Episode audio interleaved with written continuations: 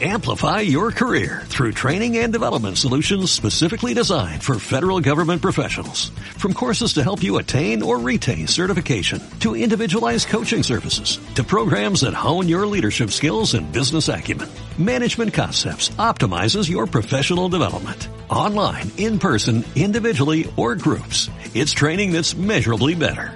Learn more at managementconcepts.com. That's managementconcepts.com. ¿Cuánto querés? Tortillas, Víctor, Víctor Tortillas. Víctor Tortillas, Víctor, Víctor Tortillas. ¿Cuánto querés? Víctor Tortillas, Víctor, Víctor Tortillas. Víctor Tortillas, Víctor, Víctor Tortillas. Vos y del canasto no tenés. Bienvenidos, damas y caballeros, a un episodio más de su podcast favorito, Víctor Tías. Esta semana tenemos un episodio muy cool.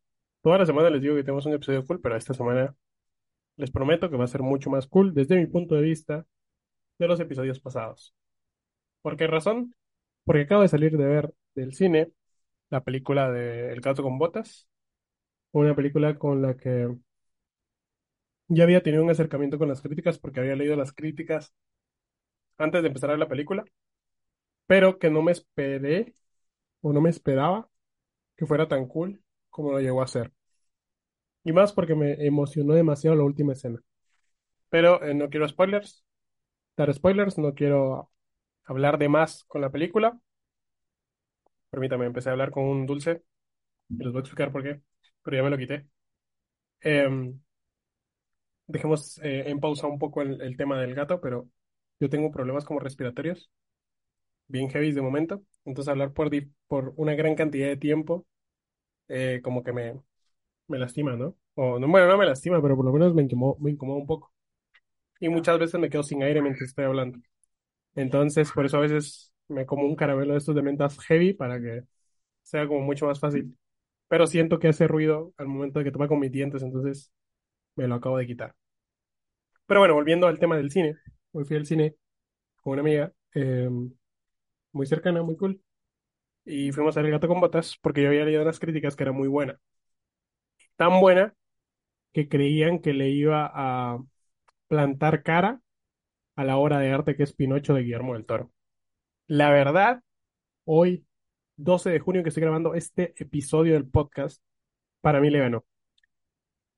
Pero eso no quiere decir que sea mucho mejor en todos los aspectos a Pinocho, porque una de las virtudes de Pinocho de Guillermo del Toro es eh, la técnica que se utilizó para grabar la película, ¿no? Que fue stop motion. Es tardaron no sé cuántos años en hacerla, eh, es impresionante, es refrescante para el, para el cine y para la animación, pero creo que en, en nivel narrativo y nivel de historia se quedó muy corta a lo que fue El gato con botas.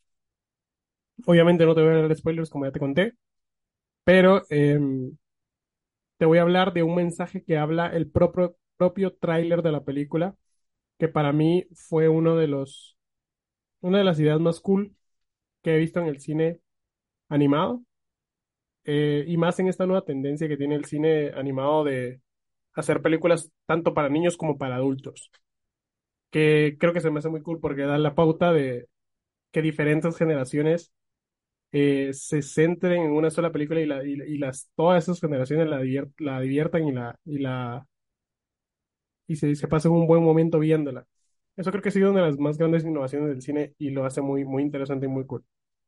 De hecho, no creo que haya en este momento mercado para películas infantiles que no tengan un sentido em, narrativo importante, por llamarle de algún modo, o que dejen algún mensaje. Y lo podemos ver en Pixar, en Disney como tal, en DreamWorks, en todas estas eh, productoras impresionantes, pues la mayoría de ellas trata de que estas películas tengan un mensaje mucho más profundo del que en algún momento eh, una película animada podría dar. Creo que ya, ya el mercado migró totalmente para este tipo de películas, ¿no? Y mm, bueno, este, esta, en este capítulo vamos a hablar de eso, ¿no? Y cómo esta idea que vi en esta película hace match con una de Sócrates de hace años, que obviamente no hay duda de que vienen desde allí. De hecho, hay una frase de- que dice que todo conocimiento de autoconocimiento humano, de, superación personal y todas estas cosas vienen de Platón y de las escuelas filosóficas de, de aquellos tiempos, de lo cual no tengo ninguna duda, ¿no? Y cabal, había un, una vez estaba eh, leyendo yo un libro de autoayuda, que en sí el nombre de autoayuda ya tiene ahí una, una connotación y una, yo sé, como un, como una co- contradicción dentro de su mismo nombre, ¿no? Pero bueno, no venimos a hablar de eso en este episodio. Em, y cabal, encontré dentro de esta película y dentro de la narrativa de esta película, de la historia, una, una alusión a esta, a esta frase de Sócrates que vamos a ver más adelante. Pero bueno, ¿qué tal se sintió tener eh, dos episodios esta semana? Para mí bastante cool, Em, muy entretenido. El, grabar estos episodios de verdad que me liberan de mucha tensión, me relajan un montón, me ayudan mucho a expresar y sacar ideas que a veces no, no tengo con quién eh, sacarlas. Y no es porque no, no sé, porque no tenga amigos intelectuales que, o cosas así, sino que a veces es como brusco venir y hacerle una pregunta a tu amigo que está como tranquilo allí y hacerlo introspeccionar demasiado, ¿no? O hablar de otro tipo de cosas que realmente a veces nadie tiene ganas de hablar. Entonces, estos espacios en los que hablo solo, que ya me siento raro porque sea solo, eh, no sé, me ayudan a como que sacar todas estas ideas que a veces tengo. Y a veces también me ayuda mucho la escritura, ¿no? Que mi medio últimamente ha estado como movido. Así que si quieres escuchar, eh, bueno, más que escuchar, leer algunas de las historias eh, o de ideas que se me vienen a la mente que no tienen la longitud para estar en un episodio del podcast, eh, te invito a que vayas a mi Medium y ahí te pongas a leerlas. Y pues bueno, entonces básicamente, en esencia, este capítulo se resume en, en la frase de Sócrates y, y- y la del gato con botas, ¿no? Por eso en la, en la imagen del episodio de esta semana ves a un Aristóteles y a, un, a una imagen de un gato sobrepuesto. Tenía duda de si dejarlo así, pero al final me terminó gustando. Lo convalidé ahí con unas opiniones de personas que, que desde mi punto de vista tienen buen gusto, entonces me dijeron que estaba cool y por eso se quedó así. Pero bueno, ¿qué frase de Sócrates es la que se me hizo alusión cuando terminé de ver em, El gato con botas 2? No me recuerdo cuál es el nombre real de la película, pero yo le digo El gato con botas 2 porque hay una película antes. Pero la, la, frase de Sócrates dice que una vida sin examen no debería ser vivida. Que una vida sin examen, eh, esta palabra examen creo que no hace alusión en, en el momento que fue escrita a, a un examen como tal, con un proceso de verificación de algo, sino como experiencias. Ajá, como una vida de exploración. Entonces Sócrates decía que una vida sin explorar no debería de ser vivida. Y a mí me hace mucho sentido. No por la connotación que se le puede tomar a esta frase de que tiene como un, una carga de si tú no vives ciertas experiencias, si tú no haces ciertas cosas, tal vez no viviste. O salen estas, estas eh, eh, como nuevas entradas en el blog o cosas que escribe la gente de 10 cosas que debes hacer antes de morir. No, yo creo que no hace alusión a eso, sino una vida de, experiment, de experimentación en búsqueda de uno mismo. Sea, siento que hay una, hay una frase que me, que me gusta mucho que, que dice, yo me conozco mucho más mientras conozco a los demás, que no sé si es mía o no sé quién, pero hace mucha, mucha alusión a, a lo que creo que es esta idea. Porque mientras más conozco, más me conozco. ¿Y por qué me conozco? Porque me expongo a situaciones en las que a veces no sé cómo actuar, en las que a veces no tengo idea de cómo actuaré, y el que te, y que te impongas estas situaciones te hacen crecer, te hacen conocerte a ti mismo. También, em, yo me recuerdo que de niño, yo, yo esto ya lo he platicado varias veces acá, y no es para, como para quedarme en una esquina y que vengan a consolarme, pero de niño, de niño como que empecé a trabajar muy, muy temprano, ¿no? Cuando tenía como 13 años, me, empecé, me empecé a exponer al mundo laboral. Em, no es algo de lo que me enorgullezco, pero es algo que volvería a hacer en mi vida. Bueno, sí es algo que lo que me enorgullezco, la verdad. Es algo que me gusta, pero la gente cuando se lo cuento es como de... Y yo como, tranqui, o sea, no era como que lo hacía porque debía de hacerlo gracias a la vida, sino que lo hacía porque mm, no tenía nada que hacer en vacaciones, ¿no? Y estar en mi casa me aburrió siempre. Siempre quería estar moviéndome. Entonces empecé a trabajar a los 13 años en, vacaciones y mm, el exponerme a esas situaciones me hizo darme cuenta en lugares en los que no quiero estar. Yo estuve trabajando en lugares en los que salía a las 7 de la noche cansadísimo, tenía que subirme a un bus eh, público, eh, ver gente rarísima, no voltear a ver por miedo a que la gente se me quedara viendo, ir con la mano en mi bolsa porque no querían que sacaran mi celular o me saltaran. O sea, todas esas experiencias me hicieron darme cuenta a los 15, 16 años que yo no quería estar ahí de por vida. Entonces ese proceso explorativo te muestra lugares en los que no deberías de estar.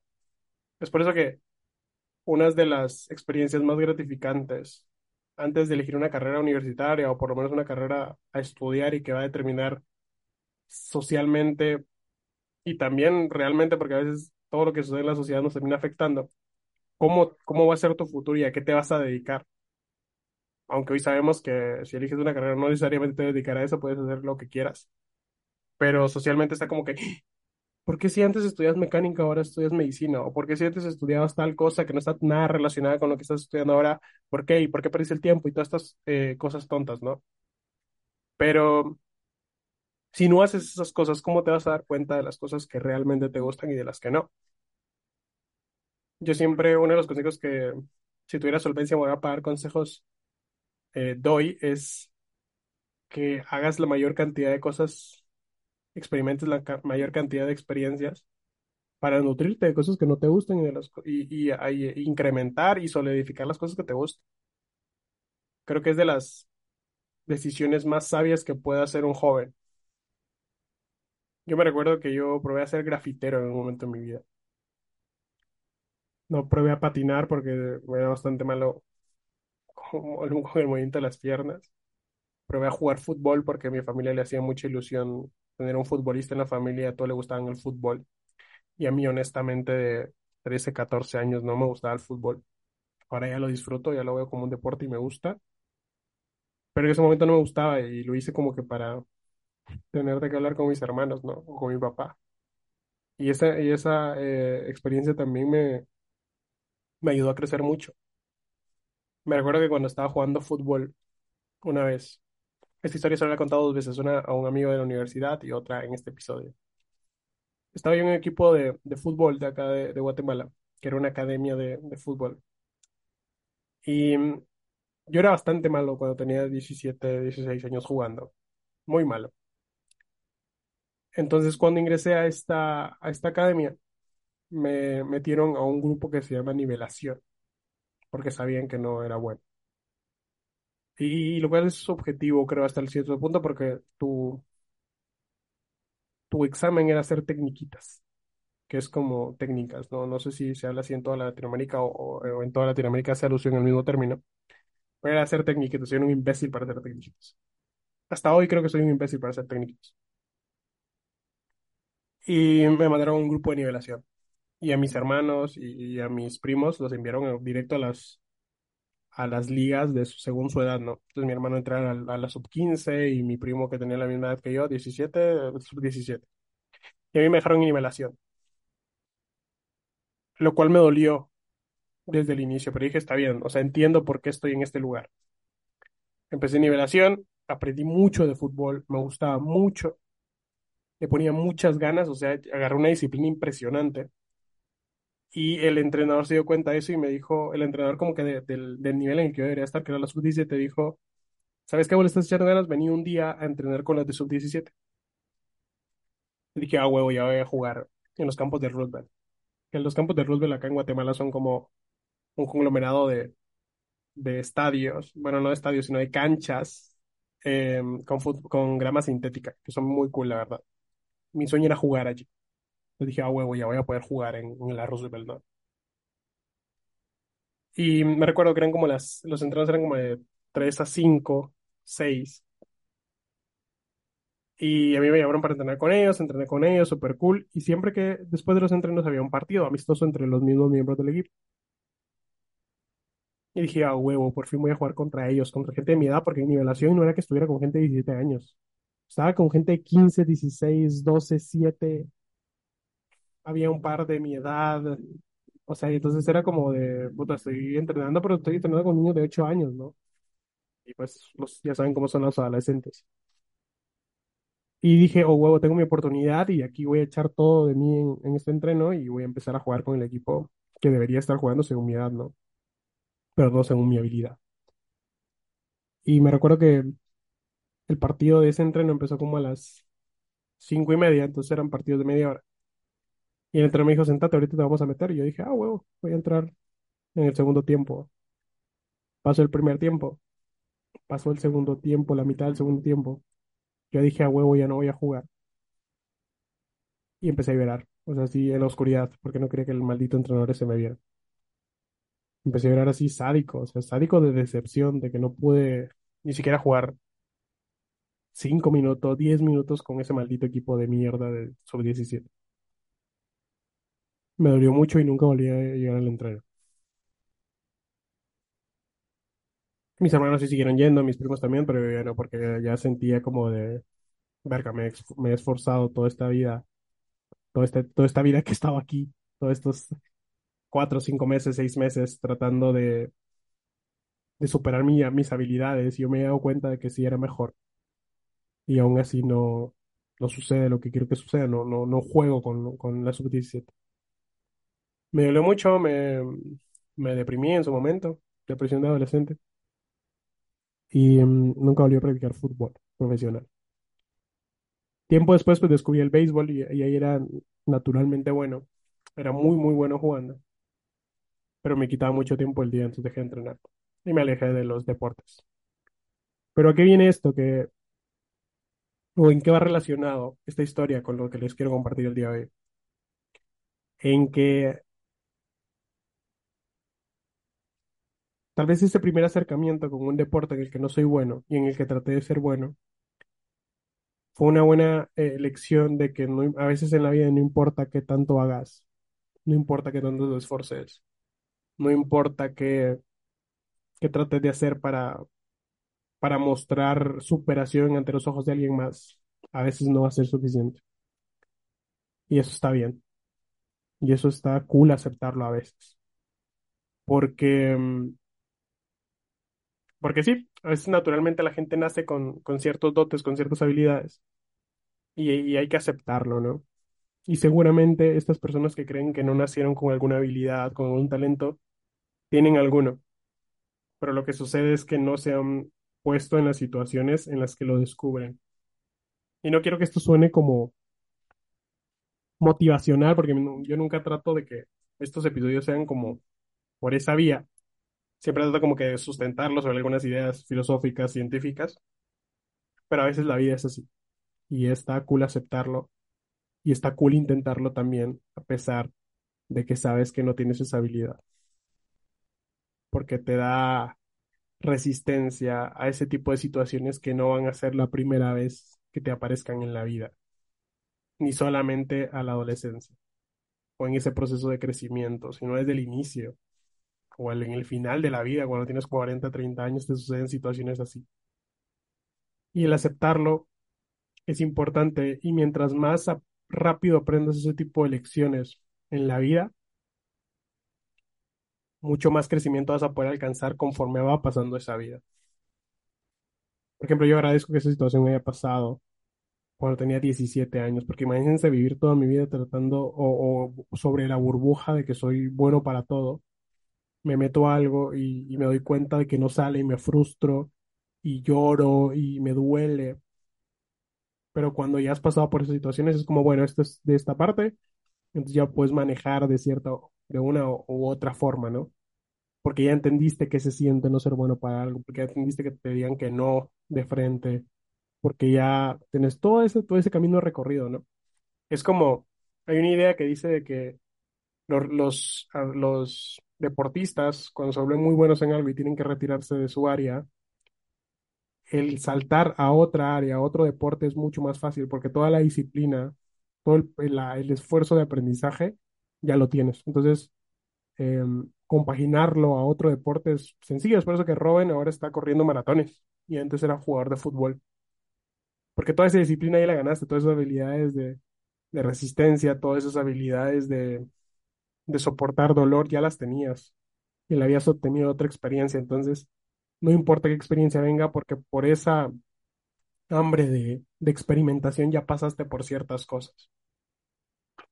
Y eso es importante, y creo que a eso sí alusión Sócrates cuando, cuando dijo la palabra, la, la frase de una vida sin explorar no debería ser vivida. ¿Por qué? Porque creo que en la vida estamos para irnos conociendo, ir conociendo quién eres a partir de situaciones y contextos que controlas a veces y que a veces no controlas. Y estoy segurísimo que los que no controlas te hacen crecer mucho más que los que controlas, porque te expone incertidumbre. Pero ¿por qué esta frase, ahora que ya definimos la frase de Sócrates y lo que significa para mí? Porque tiene algo que ver con la película del gato con botas. Esta información que ve en la película no está fuera de lo que fue el tráiler. Entonces, si viste el tráiler, vas a poder acceder a esta información que estoy diciendo y no es ningún spoiler. Pero la, la película de, del gato con botas trata de la aventura de este eh, gato con botas, obviamente, que hace cuando se da cuenta de que ya no tiene nueve vidas, sino que le queda una. Y la película es toda esta aventura en la que él hace eh, conciencia de que no importa la, el número de vidas que tengas, sino el valor que cada una de esas vidas tenga.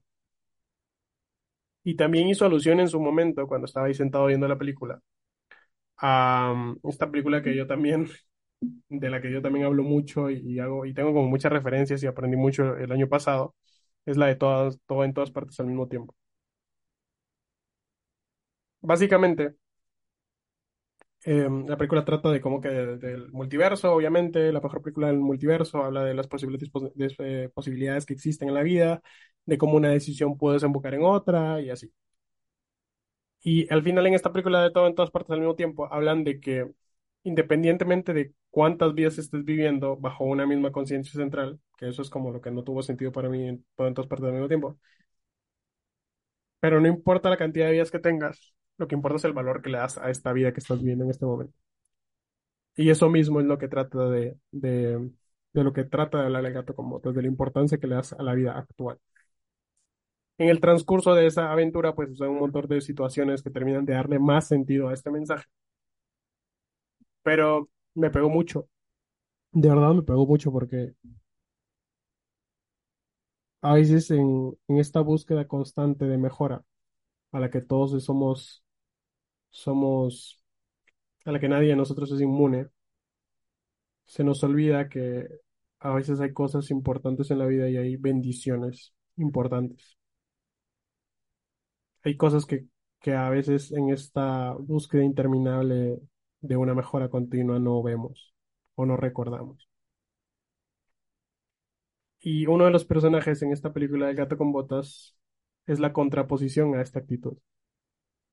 Y de hecho en una de las escenas, si ya la viste o no la has visto, él dice, tranquilo, que es, es- es este personaje, el perrito, dice, tranquilo, no, tranquilo gato, no vayas tan rápido. A veces en la vida hay que relajarse y pararse a oler las flores. Y eso tiene mucho sentido.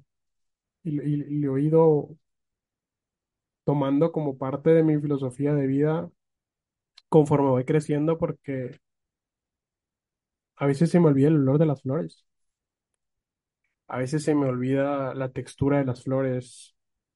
A veces se me olvida lo que siento acariciar un perro, lo que siento acariciar un gato, lo que siento abrazando a alguien, lo que se siente llorar, lo que se siente que tus lágrimas corran bajo tus mejillas, sobre tus mejillas.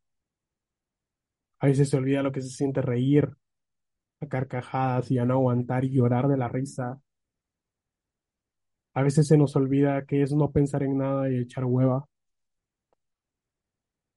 Todas estas cosas que forman parte del, del disfrute de la vida por esta filosofía de, búsqueda constante de éxito y de dinero, se nos olvidan estas situaciones pequeñas que creo que en más están lo más llenas de sentido de vida que otras.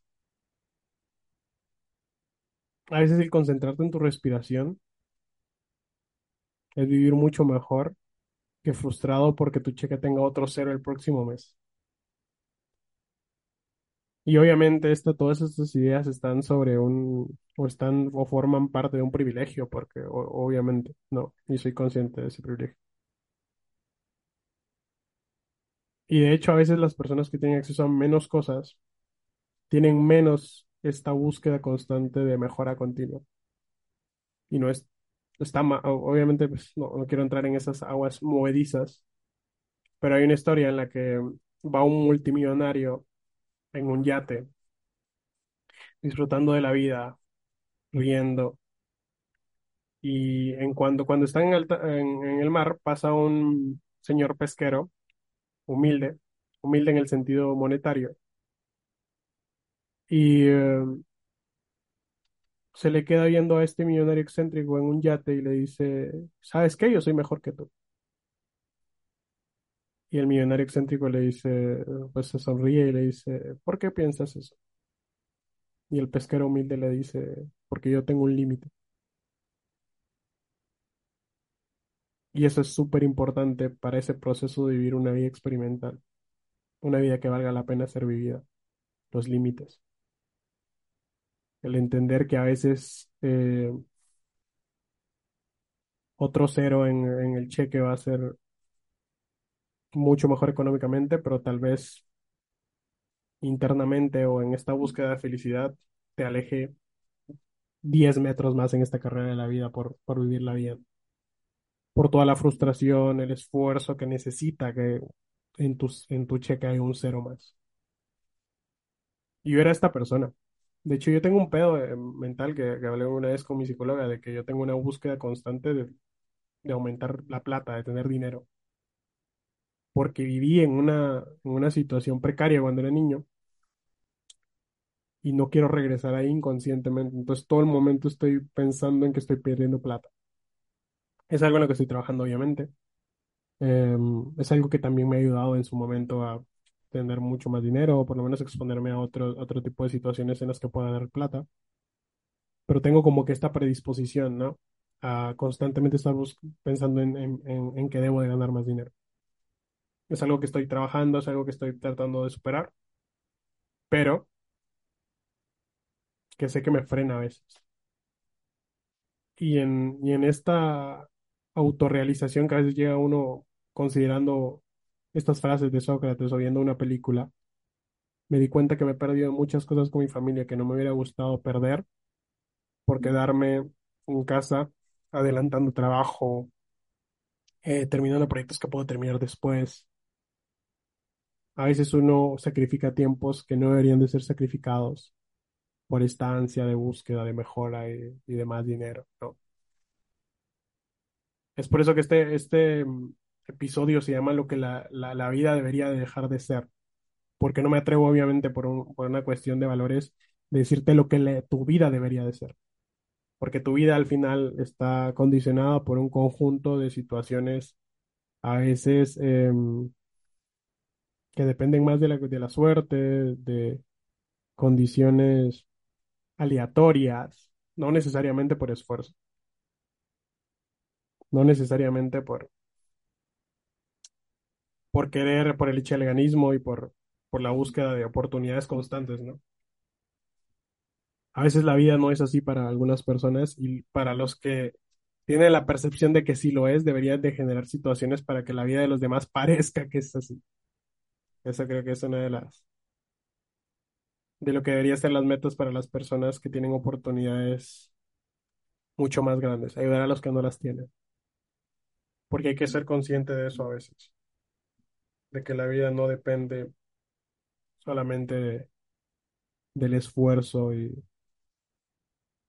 y de buscar ser alguien mejor a partir de, de, de solamente esfuerzo. Se necesita de contactos, se necesita de amistades, se necesita de, de un currículum, de situaciones en las que ya tú estuviste para que te den más oportunidades. Y esa, y ese, y esa, a veces ese currículum de la vida se llena con la valentía de exponerte a ciertas, a ciertas situaciones. A ser mejor con lo, a ser tu mejor versión con los demás, a ser amigable, a tratar de ser confiable. Muy raramente cuando eres bueno con una persona, esa persona va a terminar siendo mala contigo. Entonces hay que esforzarse, y te lo digo yo que a mí me cuesta mucho, hay que esforzarse por por tratar de, ser la mejor versión de, ti con otras personas para que esas personas se den, cuenta de la calidad de persona que eres. ¿Y por qué me cuesta a mí? Porque yo soy muy, yo soy fuerte con las ideas y noble con las personas, pero a veces eso no es evidente. Entonces muchas veces puedo parecer creído, tonto, engreído, estúpido, eh, bobo, em, agrandado y cosas como estas.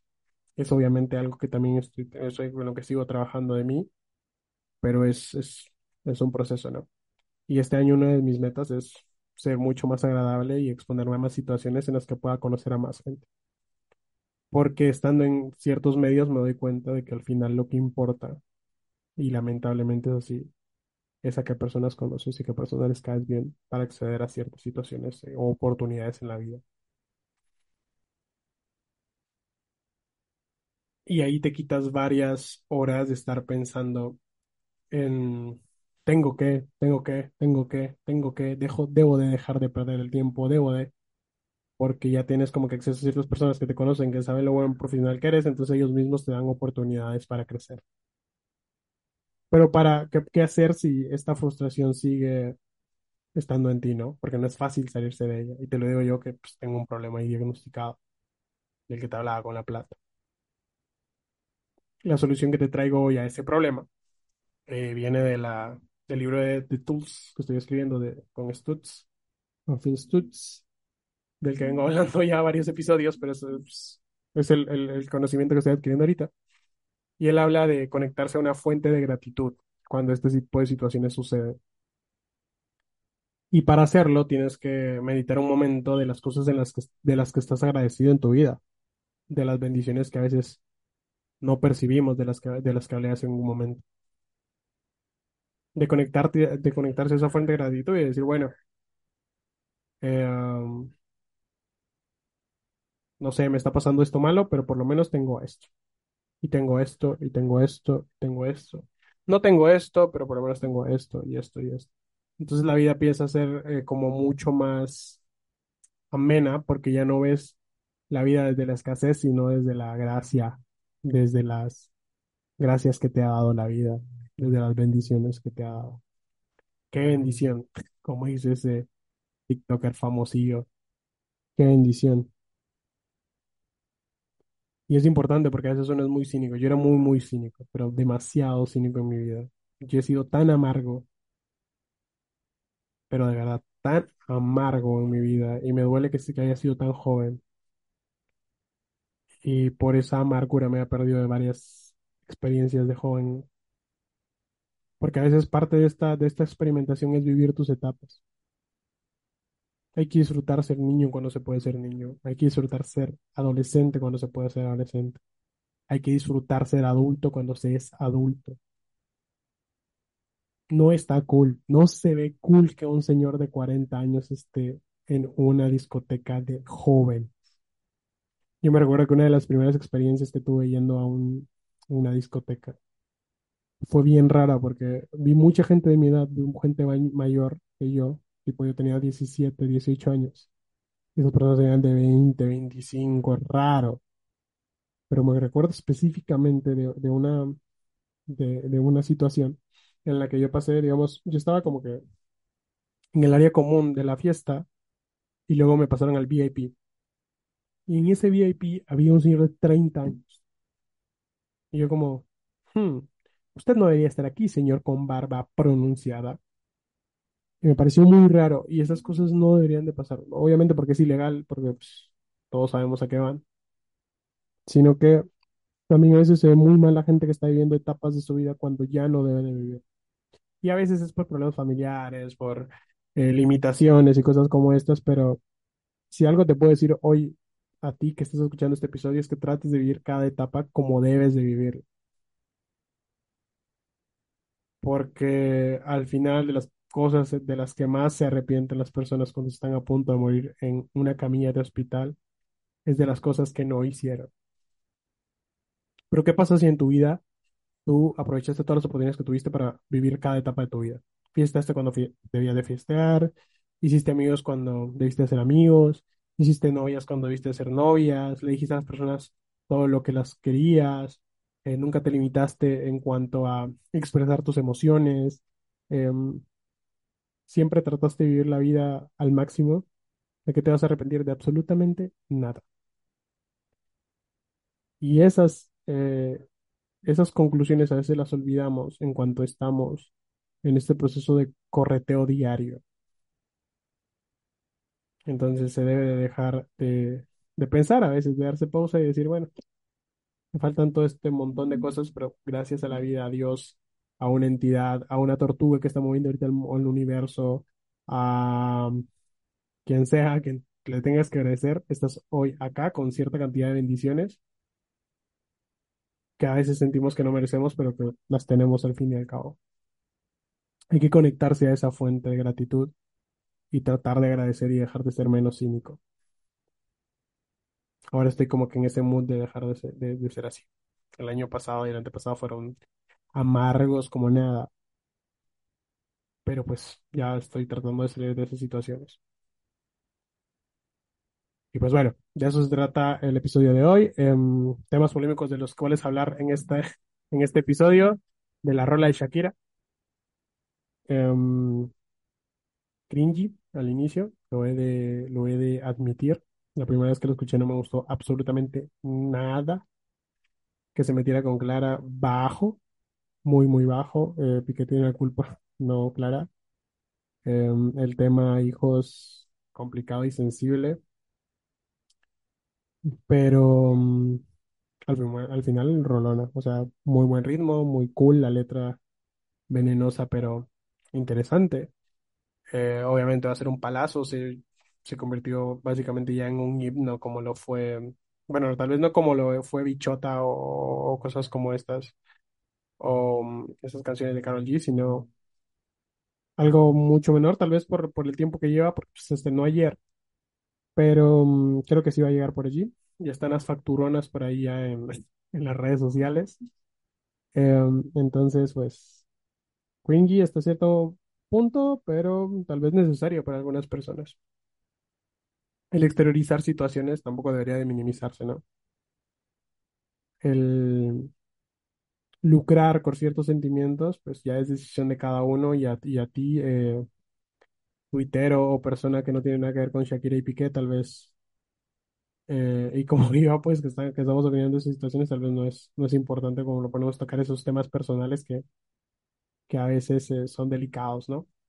Pero cool, al final, a veces la vida, a veces el internet necesita estas situaciones, de estos dramas comunitarios de los cuales todos em, queremos formar parte y dar nuestro punto de vista. Y pues nada, creo que no ha sucedido más esta semana. Vayan a ver eh, vayan a ver El gato con botas si pueden. Hay otra canción, hay otra canción, hay otra, bueno, sí hay una canción. Les recomiendo una canción de hoy que escuché de, de Álvaro Díaz, que es mi cantante favorito de momento, eh, que se llama, ahora les digo, Todo bien. Es una canción con la que, que descubrí exactamente hoy que estoy grabando esto. Y en esta canción Álvaro Díaz habla de la importante que es para él que el refri de su madre esté lleno, que la cartera de su madre no le falte ningún peso, habla en la rola. Y conectó mucho con estas situaciones que yo les decía con estos pedos económicos y todo que, que yo tengo en la, en la cabeza, ¿no? Pero sí se lo recomiendo. Es del álbum San Juan Grand Prix de Álvaro Díaz. Es una buena rola, ya le recomiendo una película. También hay una película que dicen que va a salir de donde sale este, de Forrest Gump. Ay, ¿cómo se llama? Soy muy malo para los nombres. Estoy tratando de cambiar eso este año. Pero el actor se llama Tom Hanks. ¿Cómo se olvidó? Tom Hanks. Hay una película que acaba de sacar Tom Hanks, que hoy se estrenaba en el cine, por eso no la fui a ver, que se llama... Hmm, ahorita les digo cuál es la película. Nueva peli.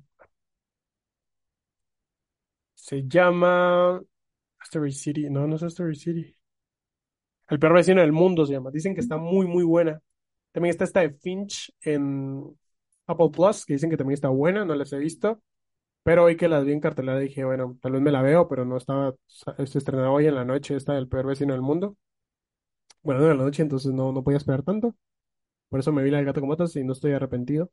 Al final, la escena, si van a ver el gato con botas, cuando sale la escena donde se conecta con, con otra cosa, pues, y les gusta, pues envíen un mensaje y me, me, me dicen que ya la vieron.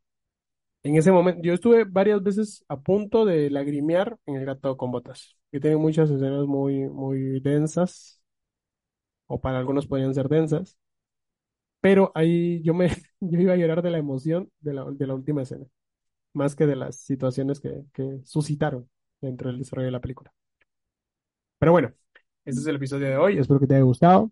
Si llegaste hasta acá, eh, te agradezco mucho. Eh, sé consciente de que te, te agradezco realmente. Todas las semanas estoy, todos los días estoy yo ahí refrescando cuáles son las estadísticas de, de los episodios que subo, porque me, me motiva mucho a ver cuántas personas se interesaron por mis ideas. Em, si tú escuchas el episodio y quieres debatirme sobre algo o hablarme sobre algo, el podcast estoy totalmente abierto al diálogo porque me gusta eh, pensar que estas conversaciones son en dos vías, no en una única vía en la que estoy teniendo un monólogo, que ya es lo suficientemente raro porque estoy solo, sino que también pues participes, ¿no? Que me hables, que me cuentes con qué estás en- ah, de, de acuerdo, con qué estás en desacuerdo. Eso me ayuda mucho. Y pues nada, espero tengas una excelente semana, un excelente fin de semana si lo escuchas el viernes que sale, un excelente inicio de semana en cuanto lo estés viendo de la semana siguiente o cuando lo estés viendo, que tengas un excelente día. Te mando un abrazo, te quiero un chingo y nos vemos en el siguiente episodio. Bye.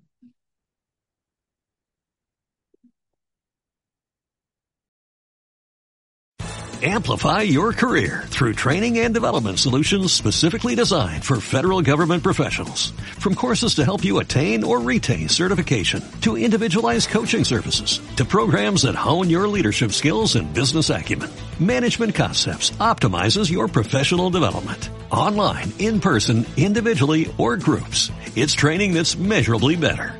Learn more at managementconcepts.com. That's managementconcepts.com.